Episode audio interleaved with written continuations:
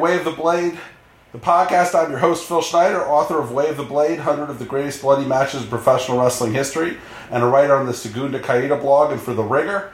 And I am pleased to be joined by Filthy Tom Lawlor, who is the first uh, podcast and Ringer column double uh, appearance uh, member, and uh, so I appreciate this is a, a, real moment for me. I'm gonna. My hope is that I just can uh, leverage the column into convincing people to do my podcast. That was my goal with the entire thing. So so far it's working great, and we're talking about Yuji Nagata versus Kazunari Murakami from New Japan, uh, December tenth, two thousand two. Tom, how are you, my friend? I'm doing great, Phil. Now you mentioned. Uh, the article in the Ringer that you wrote about myself and Matt Makowski, and I appreciate all the fine words, but uh, really, you know, I'm a bigger fan of Way of the Blade, uh, which I no longer have a copy of, a physical copy of, because I had lent it to Jon Moxley, of all people, and uh, I never got it back. so it's in the mail, so you, you should be getting it. You know, it, it takes a while with part uh, you know, uh, package post is not the fastest yeah. thing in the world. But I, and, I, and I, have been a reader. I've been a reader of Segunda Caída for years. Oh wow! Since I got back onto the uh, independent scene, so I'm very familiar with your work. Uh, and, and, you before were what you wrote about me and Matt. So and you were a Death Valley Driver like poster, right? Like we're talking about 20 odd years ago. Am I right? Am I yeah. wrong about that? No, no, you're right. I wish I could go back and uh, log into my old account. I don't know if that's even uh, possible to see what I what I had posted about, but yeah, I was definitely on there uh, during my my time in the early 2000s.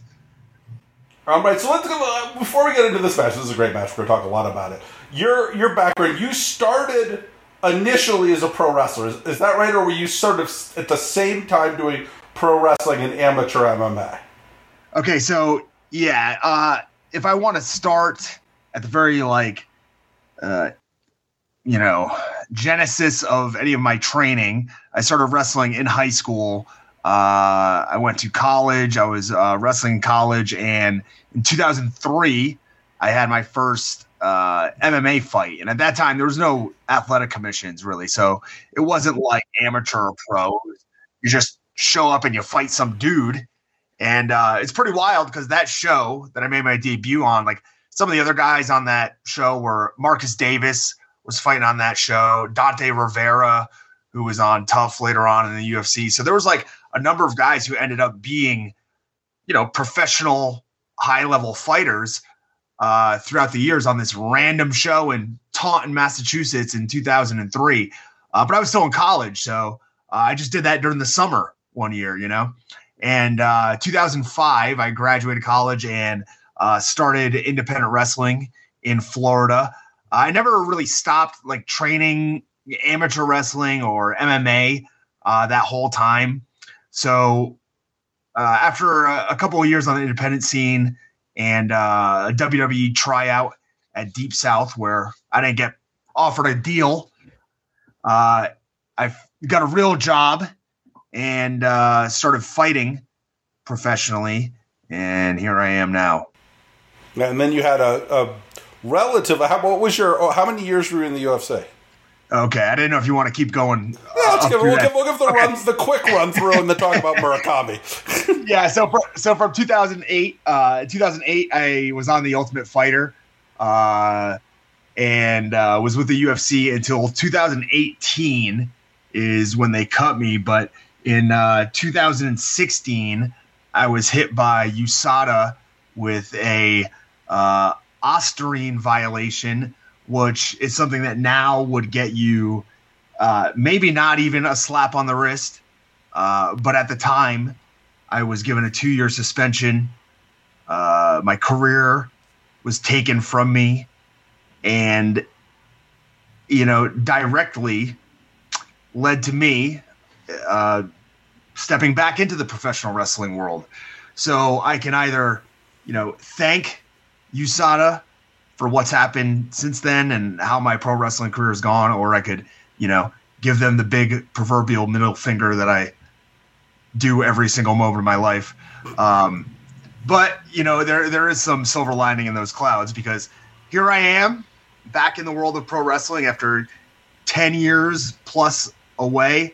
Um, and really doing better than ever. And you're and you're with new primarily with New Japan or primarily with nobody at this point. You just kind of like uh, like would you consider yourself a New Japan wrestler if somebody asked you where you were because you're uh, uh you're not still with LMLW, right? Uh, no, I I uh, I'm not a contracted New Japan main roster wrestler. but However. wrestle for New Japan Strong, which is a different thing. Correct. It's all very Correct. confusing. Um, Correct. But but but wrestling, you know, consistently every every weekend, usually, you know. Yeah, yeah. If I'm not if I'm not wrestling for New Japan, I'm wrestling uh, across the independents almost every weekend. This past weekend, I was fortunate enough to wrestle at Defy Wrestling, and I wrestled uh, Kevin Knight from the New Japan Dojo system. Uh, and then on Sunday, I wrestled for Prestige Wrestling in Sacramento uh, against Kevin Blackwood, uh, another guy who actually just made his New Japan Strong debut not too long ago. So I'm out there almost every weekend. Uh, this weekend, I'll wrestle Travis Huckabee in a British rounds style match at Paradigm Pro. And then I'm going to wrestle Dom Garrini in a UWFI match that same night. Ooh. And then on Sunday, I'll take on Clark Connors uh, for the New Japan Strong open weight title. So okay, so this is coming out. Uh, we're recording it on Tuesday, but coming out Thursday. So folks can. I'm assuming the the Paradigm Pro stuff is that going to be on live on IWTV or, or taped. No, it'll then, be on demand, I believe, in the in the future. They tape uh, a bunch of stuff at once, but these are two back to back shows. Uh, one show, all British round style matches and then the other show UWFI style matches. So it should be cool. I've never worked a British rounds match before, so I mean I've watched a bunch. I used to watch a ton of World of Sport when I was doing uh, professional wrestling and starting out. So um, you know I'm, I'm familiar with it as far as being a a viewer, but that was a long time ago. So if you have any recommendations, throw it my way. I'll send you some DMs. I, I, I, uh, British rule stuff is not is is a little bit of a uh, a blind spot for me. Obviously, I'm a, a, freak who's watched all the wrestling in the world, but uh, that would probably be a at, not as much an expert on that as I am on other random stuff. I'm a fan of uh, uh Paradigm Pro's weird the weird thing they do over there in the middle of nowhere. Uh, the UWFI rules stuff. It's like they've had some. Uh, they've had some stuff I've really, really liked. They've had some stuff that has not been good, but like I appreciate them. You know, going for some shit. You know what I mean? Like we're just gonna we're not gonna put on a regular wrestling card. It's gonna be weird. Some of the stuff's gonna uh, uh, uh, not work. Some of it's gonna work really well. So I'm uh, I'm looking forward to that. I you know uh, I've seen both you and Dom Garrini have some really fun matches in that promotion in that style. So that's that's intriguing. I'm intrigued. Um, yeah, I'm, I'm looking forward to the British rounds. I mean, I don't want to say I'm not looking forward to wrestling Dom, but I mean, I've done it enough and we're familiar with each other's style. You know, I'm pretty sure it's going to be good. Uh, but this British rounds thing, you know, it's different for me. I haven't ever done one of these matches, and I want to stay, you know, true to the British round style. I don't want to be jumping on the guy after I knock him down you know, because I know that's against the rules. There's plenty of little nuances that I need to familiarize myself with uh, before I step in there. So that's fun. Speaking of making the transfer from mixed martial arts to professional wrestling, we have uh, one of the greats to ever have done that. I, I think, arguably, in this match. Uh, Kazunari Murakami, who I do not think was an especially successful mixed martial artist, but had that sort of uh, background before coming into pro wrestling uh, with Naoya Ogawa and is one of my favorite guys ever to watch. Just never does not entertain you and is is just an absolute unhinged madman in this match that we're talking about. Yeah. And, and on the flip side, Phil, you know, you say one of the top MMA fighters turn wrestlers. We have one of the worst uh, faded wrestlers turn to MMA fighter opposite of him with Yuji Nagata. Of right. course, I'm speaking of his uh, matches against Cro Cop and Fedor.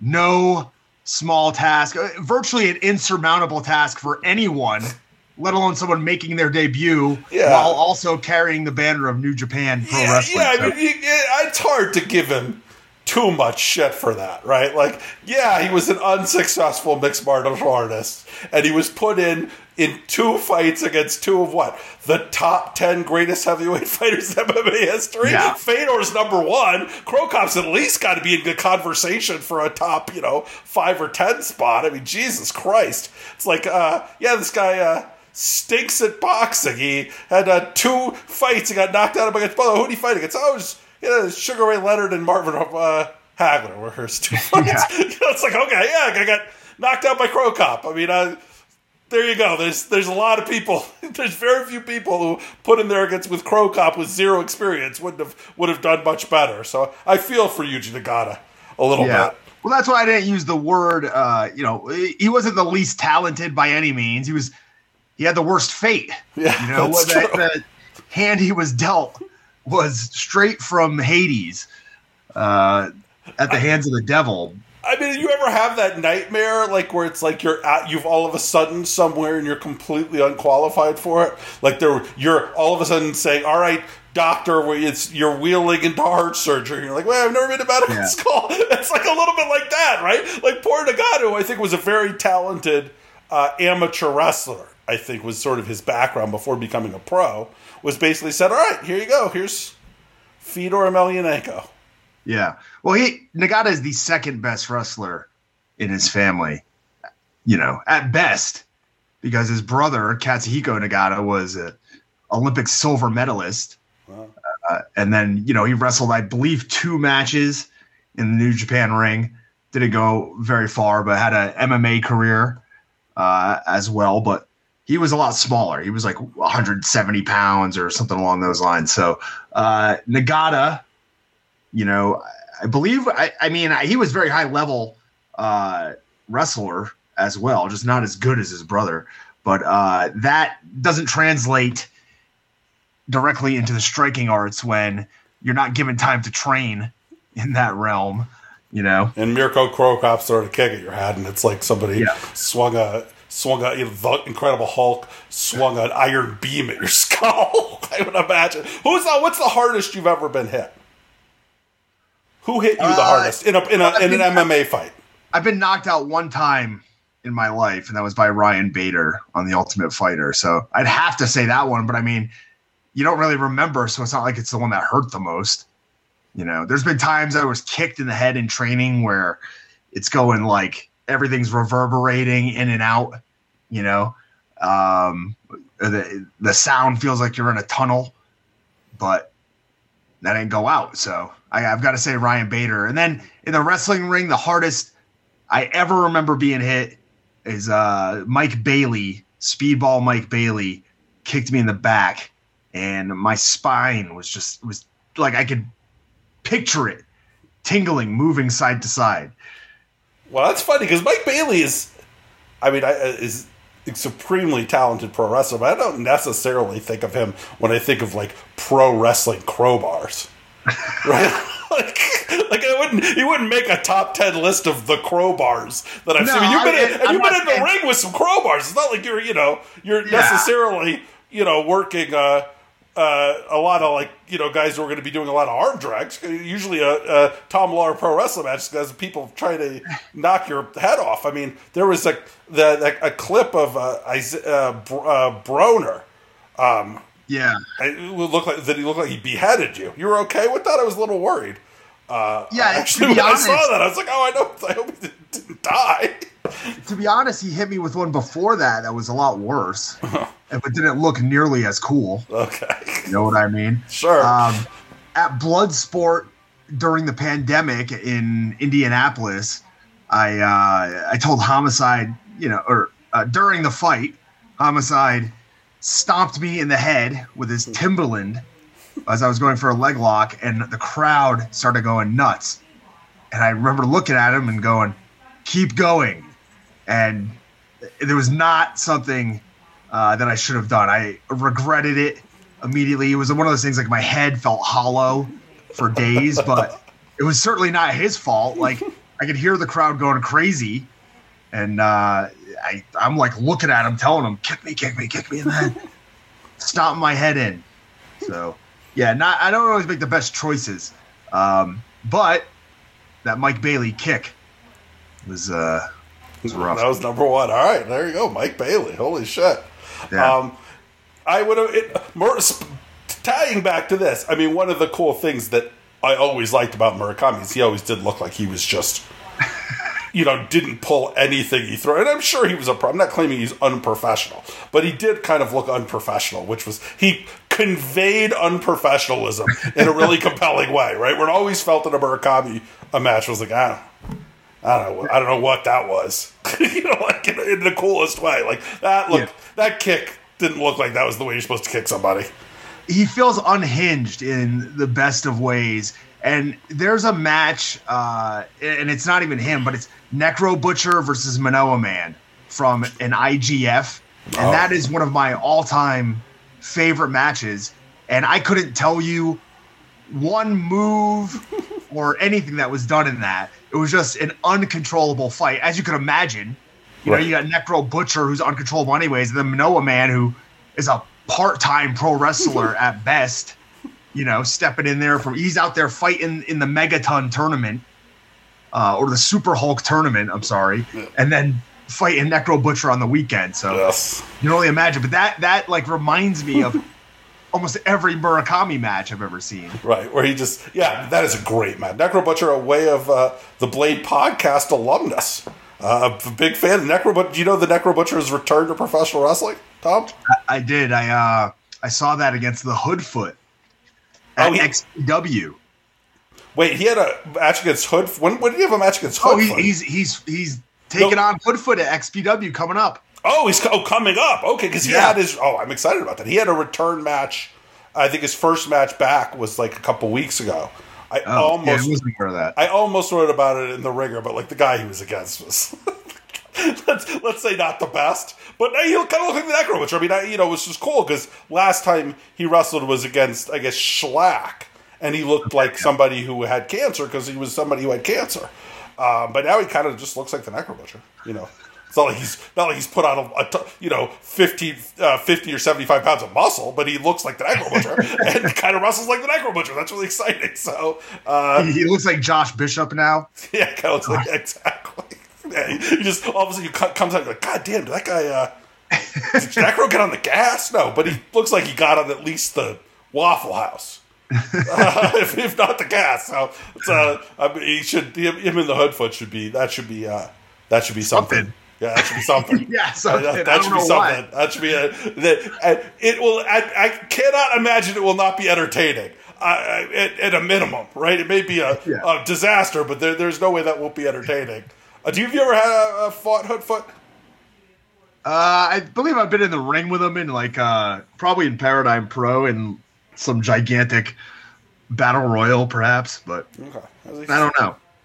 I don't think I've ever tied up with him. I, I don't think I've ever locked horns with the Hoodfoot. Okay, that would be. Uh, somebody should buck that. That would be good. I think he's another guy who I, who looks like he swings from the corner. You know, from Oh, the, so wait a minute. So basically, what you're looking for is for somebody to bludgeon me. That's Yeah, I'm what looking you're, at that's what, that's what I'm looking for. Like I'm just I'm trying I'm trying I'm fantasy booking all of the uh, people to I want people to beat my friend Tom Waller to death in I the just middle of a ring. talking about how homicide stomping my head and was a terrible idea for me. Oh, and I felt like I had a hollow head, and now you're advocating me taking on the Hoodfoot. And the Necro Butcher now that he's back in. That was the other one. I'm, If I can fight Hoodfoot for control of the 15 foot do rag, then I'm in. there we go. That could be one, that could be a stipulation. You could put it on a pole or something. I thought about stealing that gimmick since I have a little bit. I probably have a little bit more reach right now before he blows up even That's- even that's- more. So I'm need this to. is your moment to, to swagger jump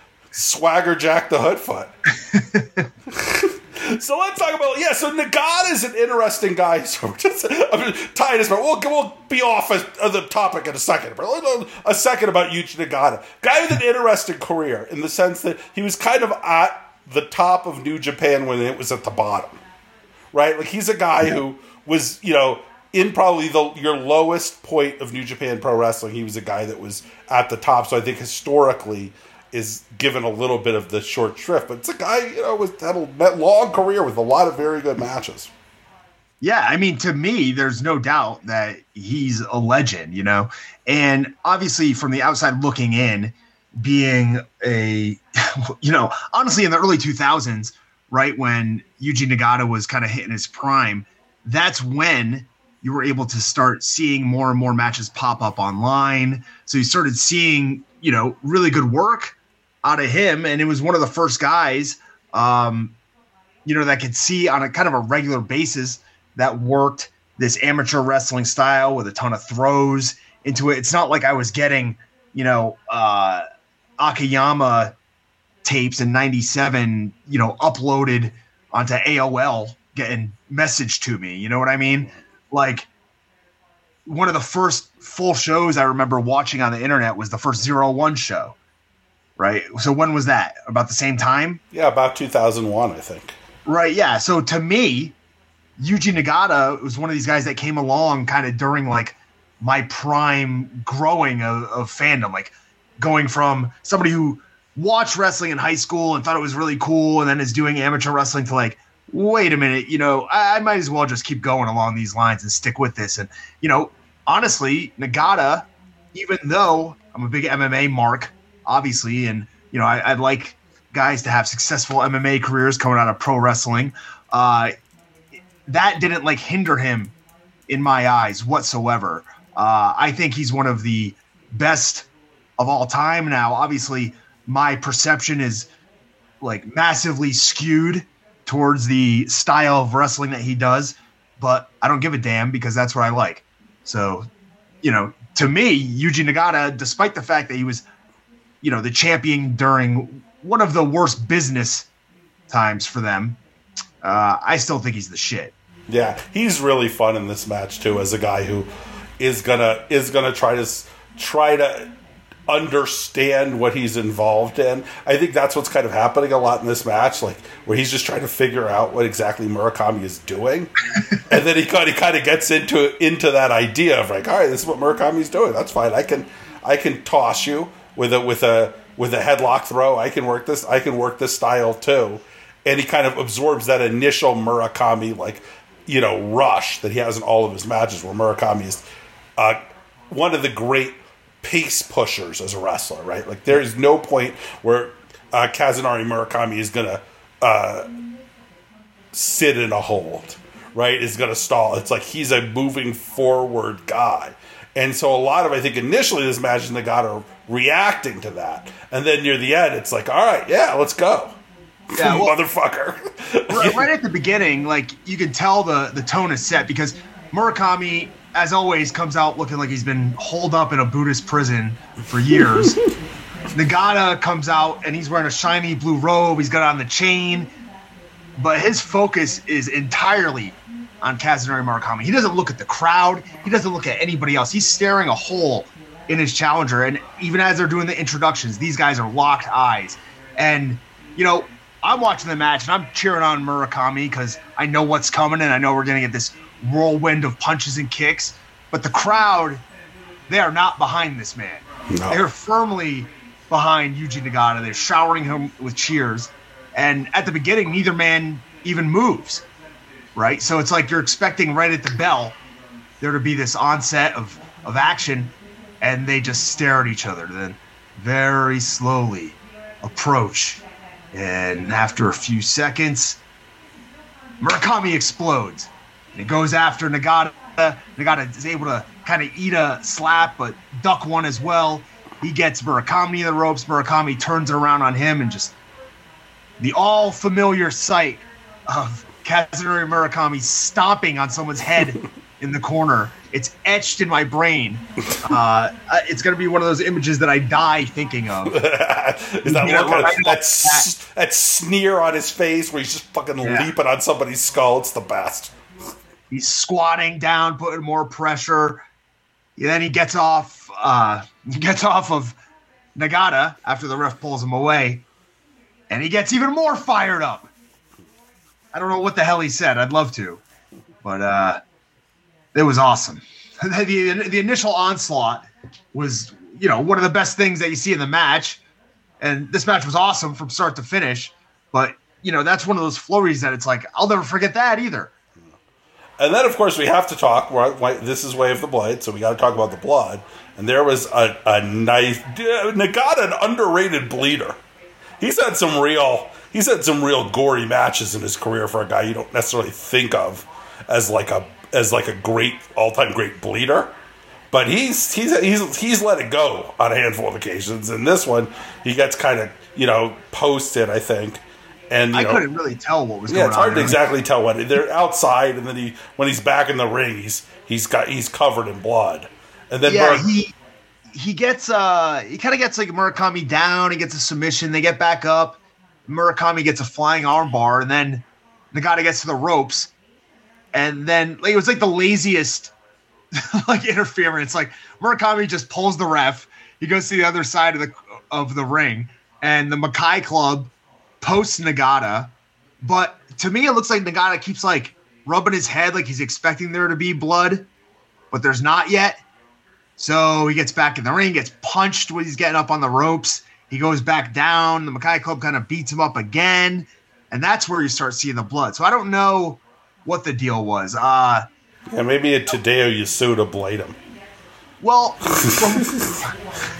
I don't know if that's who I'm giving the blade to, but uh, from you know what I understand nowadays, I'm pretty sure it's like hard way or no way in the in that New Japan ring. So I don't know if you know there was. But a I don't think that was true in 2002, right? I don't know. I mean, it, for all I know, maybe that's not the case, but I'm, not, I'm certainly not going to ask if I can go out there and cut myself. So, you know what I mean? On your But- uh, in, in this, who are you wrestling next this weekend in New Japan? Clark Connors. Clark Connors, they are Clark. Yeah. We're doing this. No- I'm going to the outside, and then you're going to lick my blood off your forearm.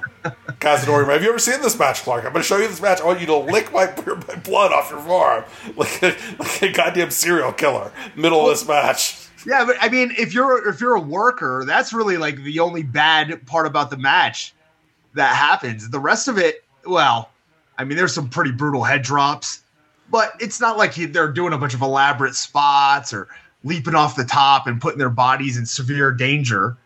No, You know? no. I imagine this is a relatively safe. I mean, I, I, I think, I think Murakami, although he definitely always looks like he's, you know, throwing shoot punches at your face. I don't know that he is. Well, he's I wearing gloves too. Eh, sure, That's the other thing. So you get he hit, pretty have- fucking hard with gloves. I mean, you get hit pretty hard with gloves, Well, right? you can hit harder. Actually, you can hit harder with the gloves, but I think it also masks the punches because there's like the crowd's not going to be waiting for that sound. You Right. know what I mean? And sometimes you might get the sound from the leather, anyways. You may not have to close your fist all the way because they're not going to be able to see it as much. And he, you can just throw that flurry, and there's kind of like a padding there. You know, you don't if if you do that without the gloves on, and the guy just covers up, you may punch his elbow, you may punch his uh, forearm. So it's as much to protect the person throwing those punches as is is the other guy. But when you have one guy doing it on the show and a guy who is the first man to ever win a fight in Pride, you know, it works. It's not like you have a, a whole uh, show full of guys in MMA gloves. Well, um, actually, at some points they probably did during this but era. This was But the I mean- era where you might, right? yeah, actually, now that I think about it, but I mean, you know, obviously for him, it's part of the part of the deal. You know, you can't think. I can't think of Murakami doing anything else than throwing punches with those gloves on. So Yeah, he's. Uh, I mean, that's the one of the cool things about him as a, a wrestler is he is relatively unique. You know what I mean? He very, just it's very limited. You know, like there was a an interview uh, that was in, on the New Japan website like a couple months ago, and that Suzuki did, and he was talking about like if you watch a lot of wrestling, everybody does everything well, and he's like, go watch a Jon Moxley match. Like the guy's not doing shit, can't do like can't do anything, and it's like, yeah, that's what makes you know wrestlers unique. That's what makes them great. It's not. Eh, it- It's like you watch the UFC now, and it doesn't have to me it doesn't have the same luster as it did early on because you kind of know how to train for a fight and it comes down to who's going to be the better athlete. It's not about the styles. You know, right, it's not like the old days where it's like this guy's a, a black belt in taekwondo Yeah. and this other guy is a sumo. Who's Yeah. going to win this fight? pro wrestling to me is still about styles. Yeah. You know what I mean? But there are, especially in the indies, where it's like, what's this guy's style? Well, I'm really good at striking, suplexes, submissions, and flying. Oh, Yeah. All those things? Yeah. all of them, huh? Oh, every single one of them? Okay. Yeah.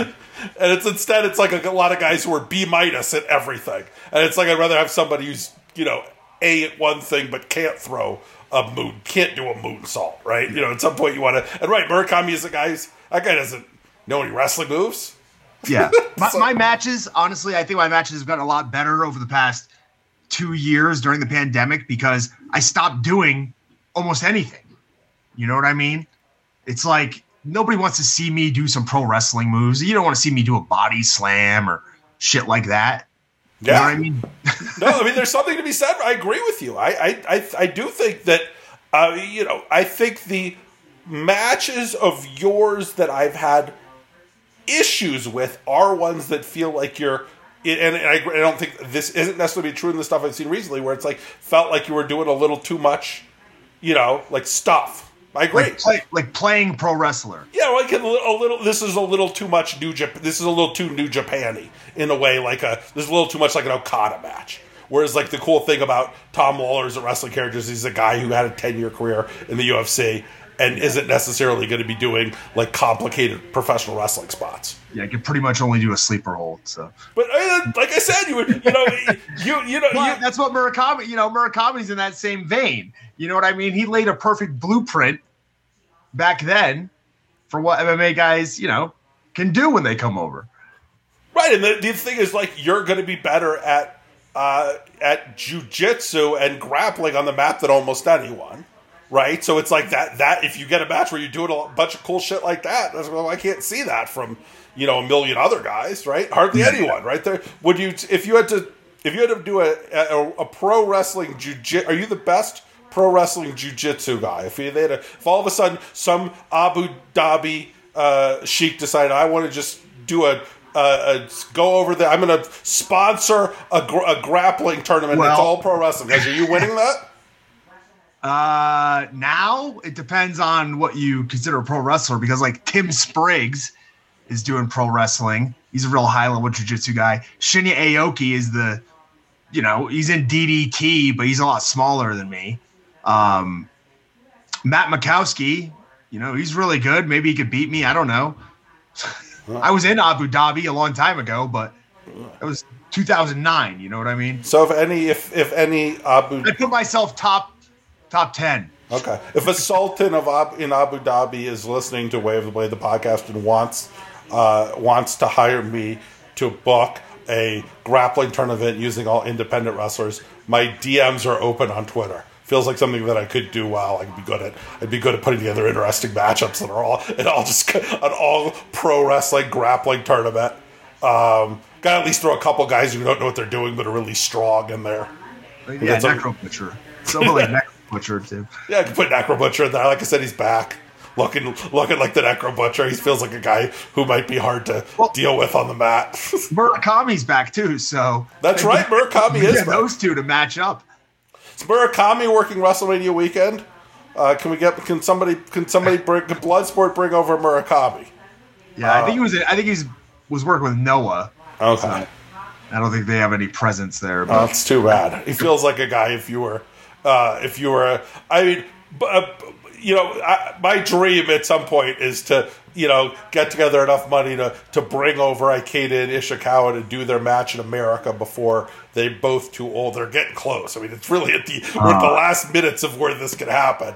And it feels like maybe you know if you, if I uh, maybe I'll Kickstarter it. If I can Kickstarter enough money, I'll bring over Murakami too.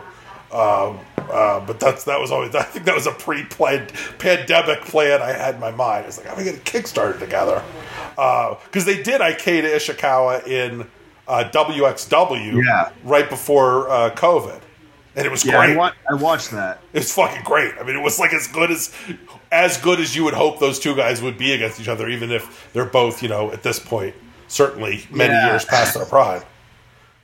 I don't know if I need to watch these two dudes to their fifties headbutting each other, but Yeah, you don't. Feels like you do. Why wouldn't you need to? you, you'd think I would, right? But I, I want to watch it. I mean, I, I am like I said. I think I've said my my favorite la- match uh, of all of 2021 was two guys in their 60s punching each other in the face in a junkyard in Mexico. So I, you know, that's sort of my that's our the old an old man fist fight is kind of right in my sweet spot of pro wrestling in 2022. It's like, all right, how old are they? Are they going to fight? Sounds excellent. um, so yeah, so Murakami would fit very well in the old because Murakami's got to be he's got to be in his late forties at this point, right? How old do we think Murakami is? This is I don't know. question, right? This is this is what we have.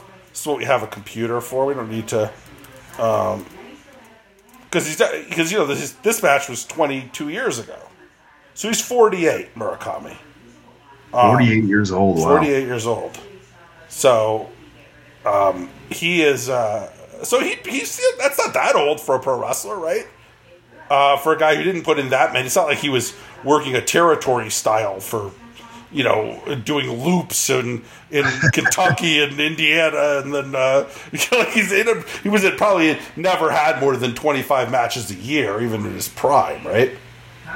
I, I mean, I can't imagine so. So I don't know. Yeah, I mean, I'm sure he worked like UFO or whatever it was, and Right, but UFO run maybe once a month, right? I mean, I don't think there were. I think that was the story with UFO. I've, yeah, I've, I've watched. I've watched. zero fir- one. yeah, sure, right? Yeah. So uh, again, an answerable question. We can go to Cage. You want to see how many? Let's see how many Murakami matches there are in Cage match. What's your What's your guess here before you put it in? What's your over under on total career cage match Murakami match? And it's Japan, right? So we're not. They're not going to cover if Murakami was working the back of uh, of clothing stores on the on you know where they're just uh, the ring ropes are just. Uh, I'm gonna go 112. 112. Okay, I'm gonna I'm gonna take the over on 112. Let's see how many there are because you know, teams have been around for a long time. Uh, let's see. Looking at matches, there are listed oh, 323. Damn, Wow. Okay. three times as good as I would have thought. Yeah, that's pretty good. I mean, his first match was in 1998 um, at the UFO show in '98. So um, that's a lot. I mean, a lot was a long time ago. And I guess he, I think he was, you know, a guy who in New Japan, like in the 2000s. Like it looks like he had a lot of matches in 2001 and 2002 and 2003. You know, where he was just, you know, a lot of like, like he would just be on a tour working like six man tags. Yeah. Right. Where it's Yeah. like him and, you know, in in uh, July 5th, 2003, M- uh, Murakami and Makai 4 and Makai 5 against Tanahashi, Nakamura, and Yoshi. Goes 12 minutes. It's probably in the ring for, you know, four or five of them. Yeah, You know, so I, every of once in a while, I get to work those uh, like a 10 man tag, like a 12 minute 10 man tag match or something. Yeah. You know what I mean? It's like, how much can you really do in there? You're not taking too much damage. You know, probably the most damage you get is bending over to put your gear on uh, in the back or those sorts of matches. Yeah. so. so Makai, Makai 4 uh, was Shibata. Uh, Makai Yeah. 5 was Mitsu Nagai. That's a pair of pretty good guys at 4 and 5. Yeah, Ryushi Yanagisawa was uh, number two, right? Super strong, but Juji Harai, uh, super strong machine was one, and uh, Ryota uh, uh, Ryota Chiz Chikuzen was two. I don't. That's not a name that I that I'm that I'm Yeah, it was for- gone pretty pretty quickly. I don't know what the deal was. Out with of the that. Makai. I, I enjoy the Makai Club. I like that as a gimmick. Right here's a bunch of fucking you know.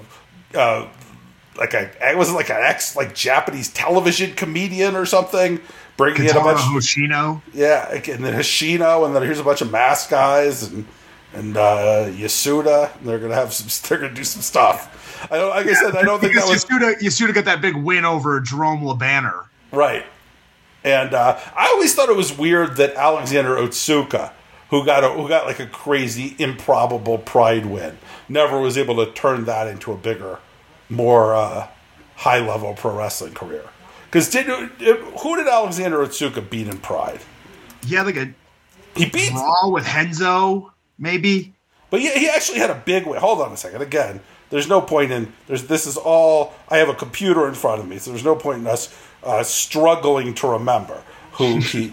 Um, he beat Marco Ruas, Pride Four.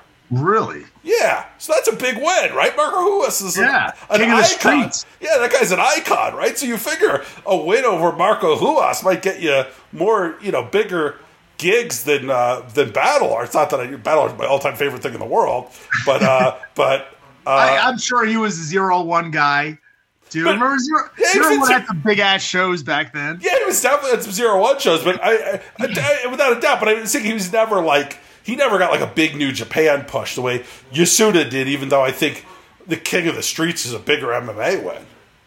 Um, yeah, then he had a lot of losses, but all names. Right, I'm looking at the guys he lost to. Uh, uh, Igor uh, Vovchanchyn, he lost to Guy Mezger, lost to Rampage, lost to Vanderlei Silva, lost to Anderson Silva. That fight, I think that fight with Rampage was on like a Battle Arts show. Oh, that was bad. You're right. That's Battle Arts. That doesn't count. Good point. Is it? Is it on a Battle Arts show? it is on a Battle Art show. No, right. but that's a real fight. that's a real fight. Are you sure? I watched it. Oh yeah, Okay. Well, shit. it was to get into the Pride Grand Prix. It was like a like an eliminator fight or something. Like if Otsuka would have won, he would have gotten in instead of Rampage. and he lost to Ken Shamrock in 2000. That I that I'm not sure about. I think that was the um, return match for Shamrock. So do we think that was a legitimate fight? I think he. I don't know. I think I think he beat Otsuka maybe, and then the next one was the PD My Heart match with Fujita. Yeah, I mean, it just feels like he comes back and then he's only wrestling pro, fighting pro wrestlers. I mean, like, like you know, okay, so you- they need to get Ken Shamrock win. They put him in with Otsuka's a guy who will do a do business. You would assume, right? Like that guy's a guy. Not that not that I'm claiming that pro wrestlers are more likely to fix MMA fights, but just feels like a pro wrestler would be more likely to fix an MMA fight, especially if we're talking about 2000s Pride, right?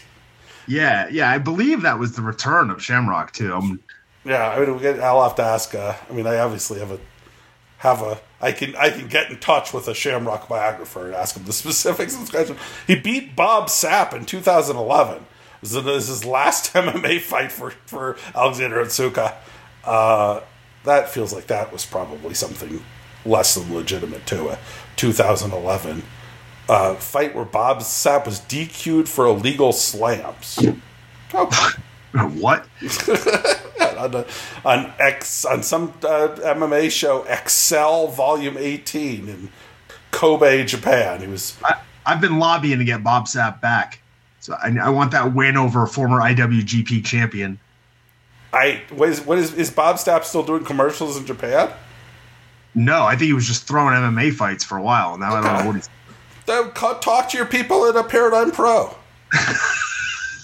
See if they can get Bob. I mean, I'm, Bob, I'm sure they've got his contact info. Bob's. I mean, do you think the guy? I mean, he was a guy who was a wild side uh, guy, trained in wild side for a little while. I know some wild side guys. Do you think? Uh, Power plant. He was a power, yeah, but he worked wild side. There, like yeah, that was like where they sent him to be trained. So he's in like he's in matches against like you know Abyss before he was Abyss and and that kind of thing in wild side. I I mean I you know I've got friend of the pod. Uh, uh, Reverend Dan Wilson and uh, Jeff G. Bailey. Maybe one of them have his contact information. I don't know. We'll, we'll look into it. I don't know if he's in the United States, but it feels like you know. I mean, Bob Sapp Hoodfoot. I don't know that he's interested in doing business.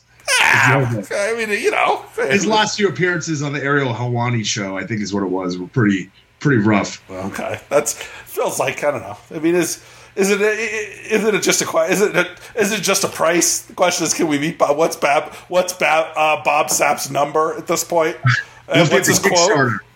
Throw it in on the Kickstarter. A Kickstarter, right? We could worked out. You could have Bob, maybe uh, either you versus Bob Sapp, or maybe Bob Sapp Hoodfoot uh, underneath. Uh, I mean, not, uh, underneath uh, Ishikawa Ikeda uh, under my Kickstarter.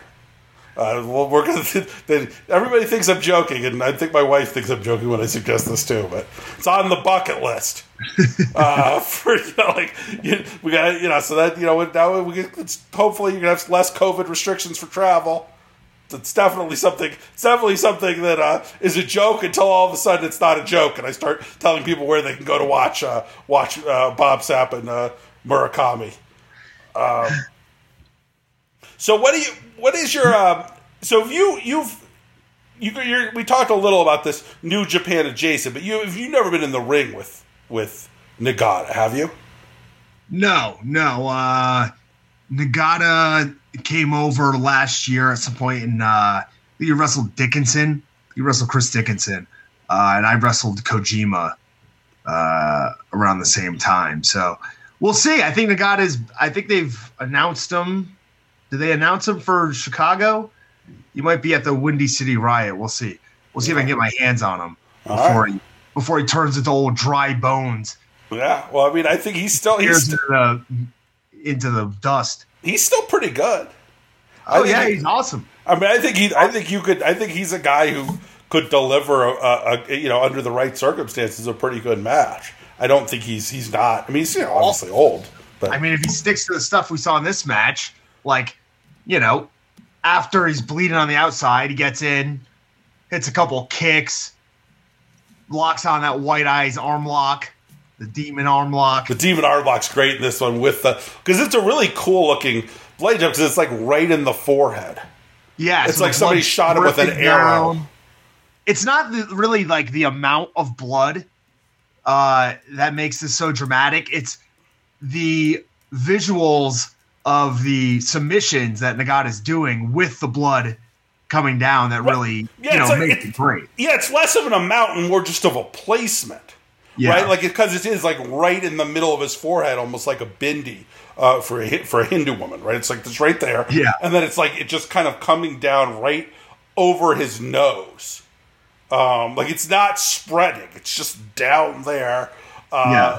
Like you might see like in an action movie if somebody gets shot in the head and you see the blood come down their forehead. Yeah, It's yeah, yeah. it It's, like. it's it's going into his mouth too, so he kind of has to like spit it out every once in a while. Yeah, and I mean, when you're going against somebody like Murakami, whose entire offense is kind of based around punching you in the head, uh, it adds a like a, a certain element of danger that's not there if he's facing a Tanahashi Right. and is bleeding. Right. You This is the I- same sort of thing, like where you where you this guy is gonna. I mean, he feels like a guy who uh, who is going to uh, put a target on something, right? Like you know, like I he's mean, gonna put a target on your head. a terrorist. So he's definitely putting a target on something. That's right. Yeah. You don't get that. You don't get that nickname. He earns that nickname, right? Like he's gonna come in there. He's if he sees an opening, he's gonna try to open it some more. Um, Yeah. And this is this is probably up there with the great greatest Murakami matches. He's a guy with like you know who's had some pretty big highs, but for the most part is just a, a certain level of a thing that he delivers. I think Yeah, probably well, the probably the Ishikawa matches would be your other ones. Of I mean, like, this is one of the great Nagata matches too. You know, Yeah. these two. It's it's a perfect matchup. Uh, Nagata does great work when he's fighting people. You know, like uh, he fought Makabe years later. He has another match against Murakami a few years later as well. right. Um, and it's like once he's bleeding, he throws some kicks, some knees. He starts cranking on the arm. He doesn't get the submission. So he lays in some more kicks and knees and he goes back to cranking on the arm. You know what I mean? It's not like he's out there running through spots, doing moves. He's in a one track mind. He has a target, just like uh, just like Murakami did with Nagata's forehead, and his target is that that arm. And uh, after a while, you know, Hoshino hops up on the apron. Murakami's able to get a kind of a last ditch effort sleeper hold, but Nagata lands a big knee, some exploders, gets that arm that he's been working on the whole match, traps it for the wrist clutch exploder. He's not done. He's going to land another one right on Murakami's head to end this blood feud. Murakami, I think I'd pinned him a couple months before to set this match up. I'm like a like a two out of three falls, 10 man match. So Nagata gets his big win back here. And uh yeah, one of the all time one of my all time favorite matches, I think. You know what I mean? Very simple, but right up my alley. yeah tart you know right exactly. Not nothing nothing that couldn't be executed by almost anyone. Right? But it's the it's how great these guys are as as as characters and as you know uh, as as pacing and all that you know like there's nothing in here. Two rookies couldn't do in a wrestling match right nothing No. super fancy, but it's like it is all about like Murakami sneers and Okada and, and and and Nagata's like you know glazed eyes and in you know in intensity and you know that's that's my favorite kind of Japanese wrestling is almost this very simple stuff where it's just like all right There's Yeah. a lot of little things too that they layered in here. Like if you watch it and uh, they're in the ropes early on, Nagata gets he gets the Nagata lock, uh, the leg lock, and uh, then he gets like an arm lock, and Murakami gets to the ropes, and Nagata he's pissed because Murakami's in the ropes, but he breaks right, and what happens immediately is Murakami gets a submission and refuses to break. The referee has to break him. right You know what I mean? Something very, very simple. And then after that, you know, they uh Nagata's outside, he's bleeding, he gets thrown in, and Murakami locks on Nagata's submission. yes Locks on the Nagata lock, the cross face. You know what I mean? To add insult to injury. So just a bunch of little dickhead things that Murakami's so great at. Um, you know, very simple storytelling, like the good guy, even though he was pissed, he let go of the submission, and then the bad guy didn't. So you hate him even more. Just little things like that that were that were in this match were, you know, it simple wrestling is most times the best. Yeah. I mean, in, in some ways, uh, you know, I always say that there's a, a famous quote by Coco Chanel, which I like ta- using in my reviews, where she suggested, you know, when a woman is accessorizing, she looks in the mirror and takes two, should look in the mirror and take two things off. And in some ways, like that's the best wrestling. It's like you're putting stuff together. Go and after that conversation, when you're done with it, go. All right, what three things should I remove from our match? Right? Like, what two things should I take off? Right? And this is a match where you know that is very, you know, every every little thing is great, but there aren't a lot of things. No, it's 15 minutes. Yeah, you know, bell to bell, 14 minutes, 53 seconds. So it's sub 15 minute match. Yeah. Uh, and at no point are you watching this going, yeah, this should have gone another four minutes. no, and you're, but, and at no point are you going, this is boring. Uh, you know, the action, like, it doesn't slow down. There's always something going on, you know, even if it's the Makai Club kind of hovering around Nagata and beating him up a little bit on the outside. He gets back up with the apron and he gets punched back down and they do it again. So just, you know, just as the fans had reached their wits' end, Nagata leaps back up, gives him a little bit of a, you know, little bit of a hope that he's going to make a comeback and then right back to what they hated. So, you know, like even the stuff that was, you watch it you go, like, they're just killing time. They weren't just killing time. It was a setup, you know, of good heel work. So, Right, and then you know, you know, let's talk about Murakami a little bit. The greatest sneer in professional wrestling history. I mean, is there a Uh, better sneer, like a better like just contemptuous look? I mean, he's a guy who can perform an entire match all on just looking at you like this piece, you piece of shit. I mean, he's so good at that. Like I just love, I can watch him and him just just watch his face and never anything else he does and just be completely entertained.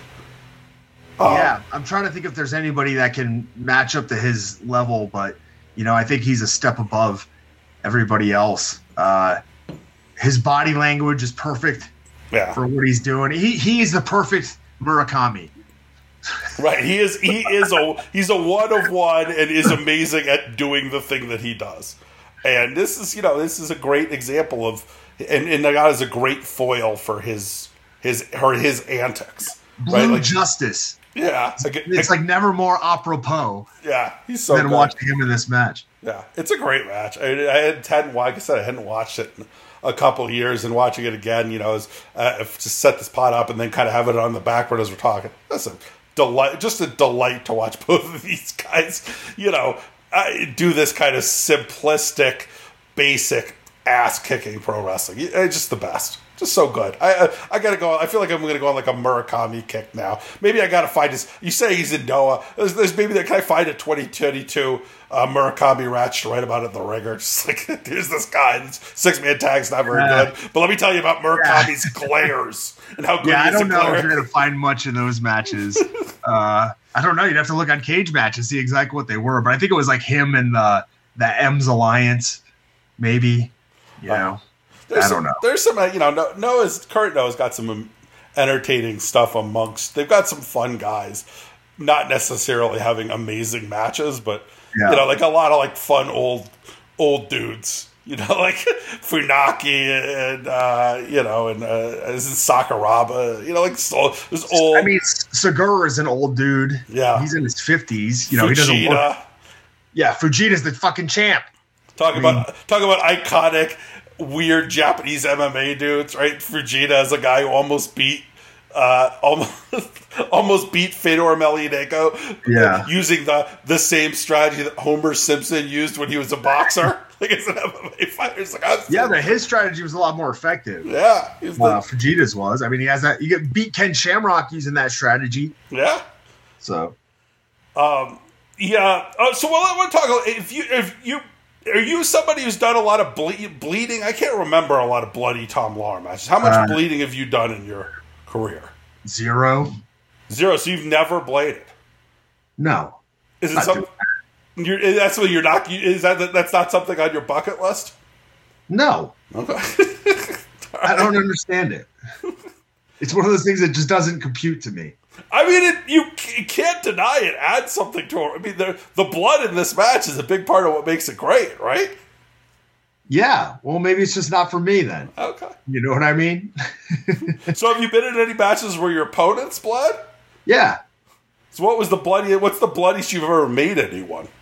Well, uh, that. Uh, oh, actually, well, I was doing a match with Jimmy Havoc, a uh, death match in MLW, and uh, we, he had called a pizza cutter spot. So I take a pizza cutter, I slice his arm. Ugh. Well, uh, he, the pizza cutter, I don't want to, you know, give away too much here, but the pizza cutter's dull. It's not actually slicing them. I mean, He's gonna- sure. I don't know if you're necessarily giving He- out well, the. some of the stuff's real. It's not like that you're you're gimmicking the thumbtacks and, and glass and shit like that. That stuff's real. The pizza cutter's dull. He blades himself to the bone. Like I can see white looking through his arm. And like we're a couple minutes in the match, and I'm like, holy shit, are you all right? And he just pinches his arm. He's like, I'm all right, mate. Keep going. We do a couple more spots. We're laying there. He goes, I'm not all right. You take it home. And like we just get up and he hits me with like a the acid rainmaker and pins me. And then they had to come tourniquet his arm and get him out of there. oh, you had to put him over even though his arm was uh, cut open. Yeah. oh Jesus! You put over Jimmy Yeah.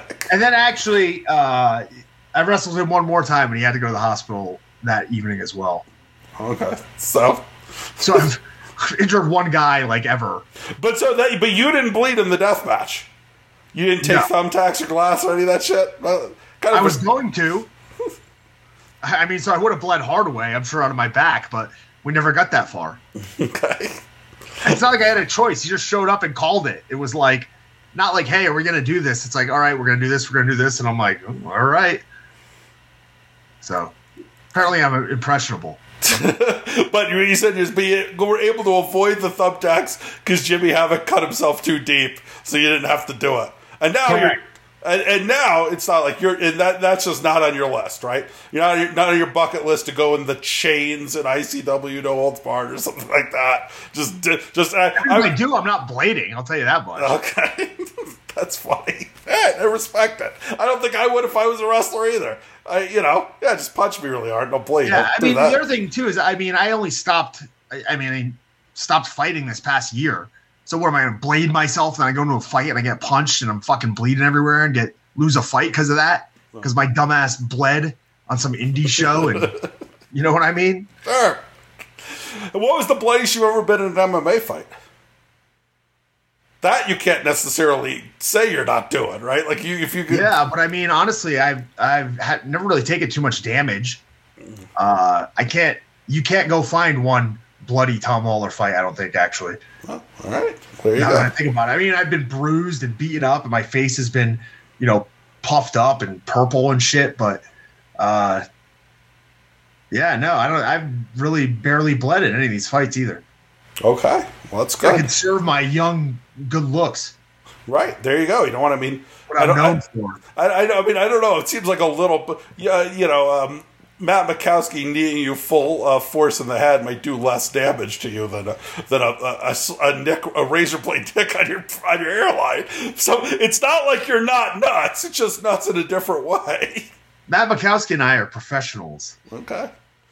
Well, that, well, there you go. If if you guys were not killing each other in that, if if all of that was was uh, was close up magic in that in that match, then you know I, am going to give you a ton of credit because it certainly looked like you guys were obliterating each other in that uh, match. Which for folks have not seen, uh, they can watch on IWTV. It's one of my favorite matches of of uh, 2022, and maybe maybe my favorite of your matches ever.